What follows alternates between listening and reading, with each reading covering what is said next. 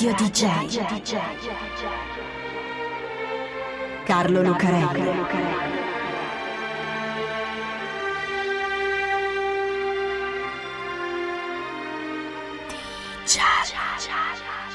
Carlo Lucarelli presenta Di Giallo, il radiodramma di Radio DJ. Salve a tutti, siete su Radio DJ e io sono Carlo Lucarelli qui a raccontarvi assieme a Fabio B un'altra strana, incredibile e misteriosa storia di Di Giallo. Ci sono alcune storie che sono tante storie insieme. Quelle delle persone che rappresentano una nazione o un periodo storico, per esempio, i condottieri, i presidenti, i dittatori. Oppure persone che rappresentano lo spirito di tante altre, come poeti, musicisti, politici o filosofi. Poi ci sono alcune persone che sono tante storie insieme pur restandone una sola, una singola storia individuale. Ecco, Chris Costner Sizemore è una persona così. Bobby è un ragazzino che è uscito con sua madre Chris a fare la spesa in un drugstore, uno di quei negozi dove si vende di tutto. Siamo a Edgestore, una cittadina del South Carolina agli inizi degli anni 50. Bobby segue sua madre per il negozio e la segue veramente, perché Chris ha una strana ossessione. Ogni tanto torna indietro e ripercorre quello che ha fatto. Retrace Lady la chiama Bobby, la signora che torna indietro. Niente di male. La Retrace Lady è una tipa tranquilla, una donna robusta, poco appariscente, con una bella testa di capelli cotonati come andava allora. Una brava e dolce massaia americana, brava a fare le torte di mele e con qualche inclinazione artistica. Anche Edgestone è una cittadina tranquilla, e quelli sono anni in cui l'America ancora pensa che se vivi nella cittadina o nel quartiere giusto non ti può succedere niente di male, tantomeno ad un bambino. C'è bisogno di una cosa dal negozio vicino, così la signora Chris ci manda Bobby. E in effetti è meglio. Se no, magari gli viene voglia di tornare indietro alla Retrace Lady e chissà quando la finiscono quella spesa. Bobby va in un altro drugstore, pochi passi sul marciapiede, compra quello che deve comprare, paga con i soldi che gli ha dato la mamma e quando torna indietro scopre che la Retrace Lady non c'è più. Al suo posto c'è una ragazzina quindicenne, un'adolescente immatura e capricciosa, tutta smorfie, come erano parecchio le ragazzine di allora. Soprattutto ha una fissazione per le fragole, per tutto quello che ha sapore e colore di fragola. E infatti la chiamano tutti, anche Bobby, The Strawberry Girl, la ragazza fragola. È così fissata che nel tempo che Bobby ci ha messo a fare la sua commissione a tornare nell'altro negozio, The Strawberry Girl ha fatto fuori tre buoni spesa comprando tutto quello che c'è nel drugstore al gusto di fragola. Bobby non si stupisce. Nessuno si stupisce nel negozio, tantomeno il commesso che ha incassato i buoni spesa. Soprattutto nessuno si chiede dove sia finita la signora Chris, The Retrace Lady, la brava massaia un po' in carne dall'aria tranquilla e matura. È proprio lì, con i buoni spesa in mano, anche se adesso ha cambiato il suo atteggiamento e sembra più infantile di quello che era prima. Parla anche con una voce un po' diversa, ma non importa. Il commesso non ci fa caso. Ce n'è di gente strana in giro. E la signora Chris, in effetti, è strana perché The Retrace Lady e The Strawberry Girl sono sempre lei, sempre la stessa donna, anche se due persone e due personalità molto diverse. Bobby lo sa che sua mamma è così. Cambia all'improvviso e diventa un'altra. The Retrace Lady è la sua preferita, la ragazzina quindicenne va bene anche se non gli è molto simpatica, aspetta che ci sia un altro cambio e come al solito sua madre passi a Jane the Reader, Jane la lettrice, in quel caso torneranno a casa carichi di libri, a meno che non diventi The Purple Lady, fissata col colore viola. Si chiama Multiple Personality Disorder, disturbo da personalità multipla, anche se ogni tanto cambia nome e definizione perché è uno dei concetti più misteriosi discussi dalla psichiatria, messo ancora in dubbio da qualcuno. Noi profani, rifacendoci soprattutto alla letteratura e al cinema, lo chiamiamo personalità doppia, anche se di solito le personalità che stanno nello stesso individuo e si manifestano concretamente come se fossero persone diverse sono sempre più di due. È come se nello stesso corpo ci fossero davvero più persone, spesso ignare delle rispettive esistenze. Una stanza piena di gente, come si intitola la biografia di Billy Milligan scritta da Daniel Case, che racconta uno dei casi più famosi e controversi, che abbiamo già raccontato anche noi, di personalità multipla. 24 persone, è il caso di chiamarle così, diversissime tra di loro, da un delinquente violento fino a un ragazzino piagnucoloso, che si svegliavano quando venivano investite da una luce e uscivano allo scoperto, mentre la personalità precedente si addormentava. Gente diversa, con interessi, attitudini e caratteri diversi, anche accenti diversi. Billy, quello in carne ed ossa, con i capelli lunghi e i baffoni anni 70, si addormentava. Poi si svegliava e scopriva che aveva speso tutti i soldi dell'affitto in libri di ingegneria, che era stato in posti che non conosceva, o che aveva rapinato e violentato tre ragazze. Un caso studiatissimo e documentato anche in video, negato da qualcuno tra cui lo sceriffo della contea e parte della stampa che continua ad accusare Billy di essersi inventato tutto per non finire dentro. Quello di Billy Milligan, però, non è l'unico caso, e di accertati o controversi ce ne sono parecchi, come Louis Vivet, un ragazzino vissuto in Francia alla fine dell'Ottocento che aveva 13 personalità diverse, oppure Shirley Ardell Mason, una giovane assistente universitaria di New York molto carina che diventava di volta in volta una donna diversa e a volte anche un uomo. Sulle personalità multiple hanno fatto film e scritto romanzi a non finire e in effetti è un bellissimo spunto narrativo.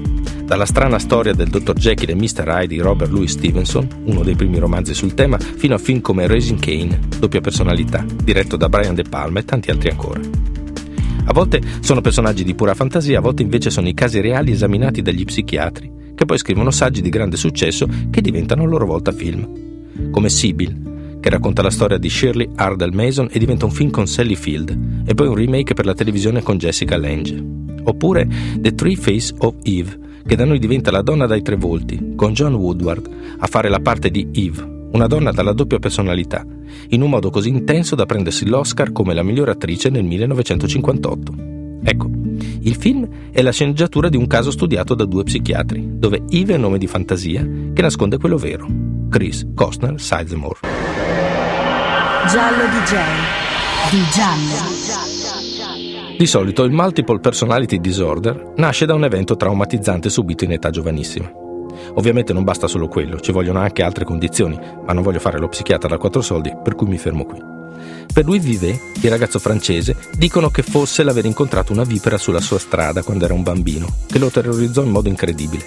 Per Shirley Ardell Manson, Sibyl, fu l'essere abusata dalla sua stessa madre, a sua volta schizofrenica. Per Chris furono una serie di incidenti a cui assistette nello spazio di poco tempo, quando era una bambina molto piccola. Prima vide sua madre che si ferì ad un braccio tagliandosi in profondità con il vetro di una bottiglia rotta.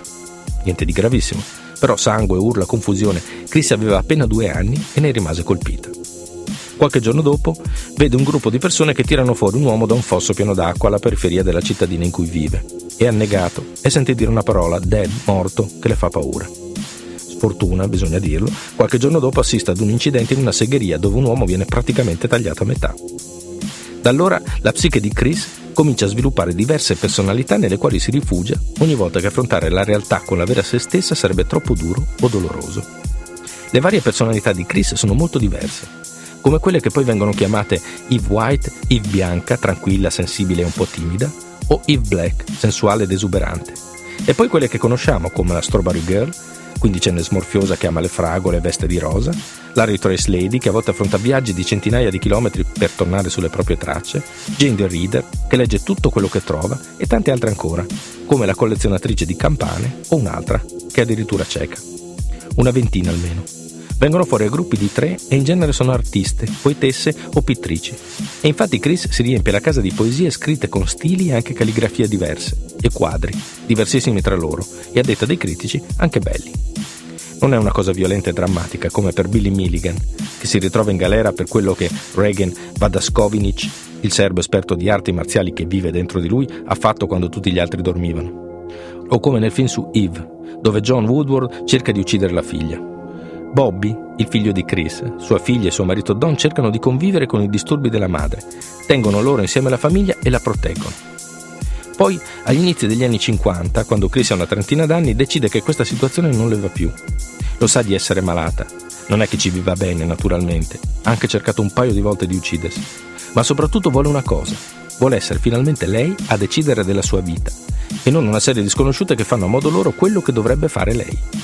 Anche suo marito Don, quando l'ha sposata, non è perché si era innamorato proprio di lei. Si era innamorato della sensibile, colta e placida Jane la lettrice.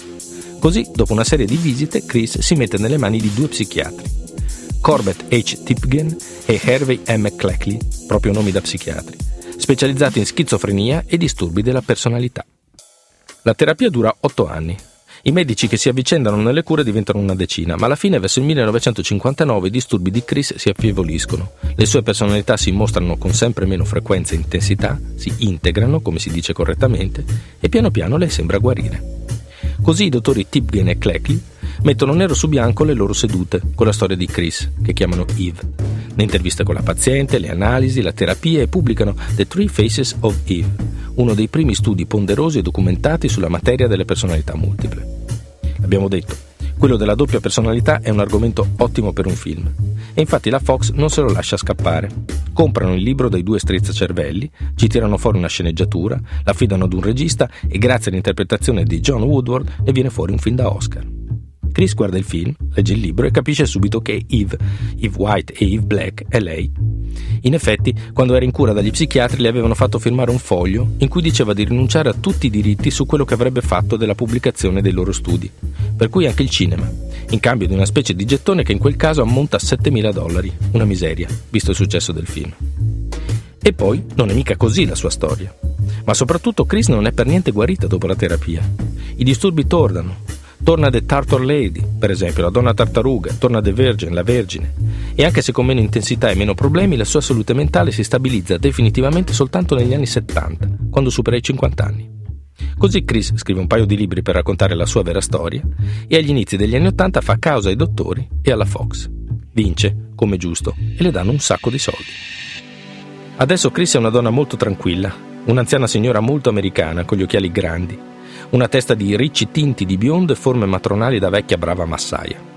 Ha lasciato da tempo il South Carolina, ha lasciato anche Don, che evidentemente era rimasto affezionato a Jane la lettrice, e dopo qualche giro si è stabilita a Bradenton, una cittadina della Florida, con le sue poesie e i suoi quadri, che ha continuato a dipingere. Ogni tanto qualcosa salta fuori, mai niente rispetto a una volta, e la si vede molto sorridente abbracciata al figlio Bobby nelle fotografie, oppure nella mansarda di casa sua, che è una specie di mostra permanente. Tra i quadri ce n'è uno che ricorre spesso. È una bambina dall'aria malinconica e dai lunghi capelli neri. È sempre lei, Chris, ma non lei in carne ed ossa che era una bambina molto diversa. È una delle tante Chris che l'ha accompagnata fino dalla sua infanzia e che, in qualche modo, così è rimasta. Radio DJ Carlo Lucarelli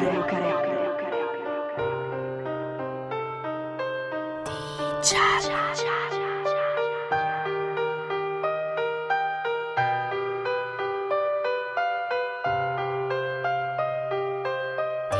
家。家家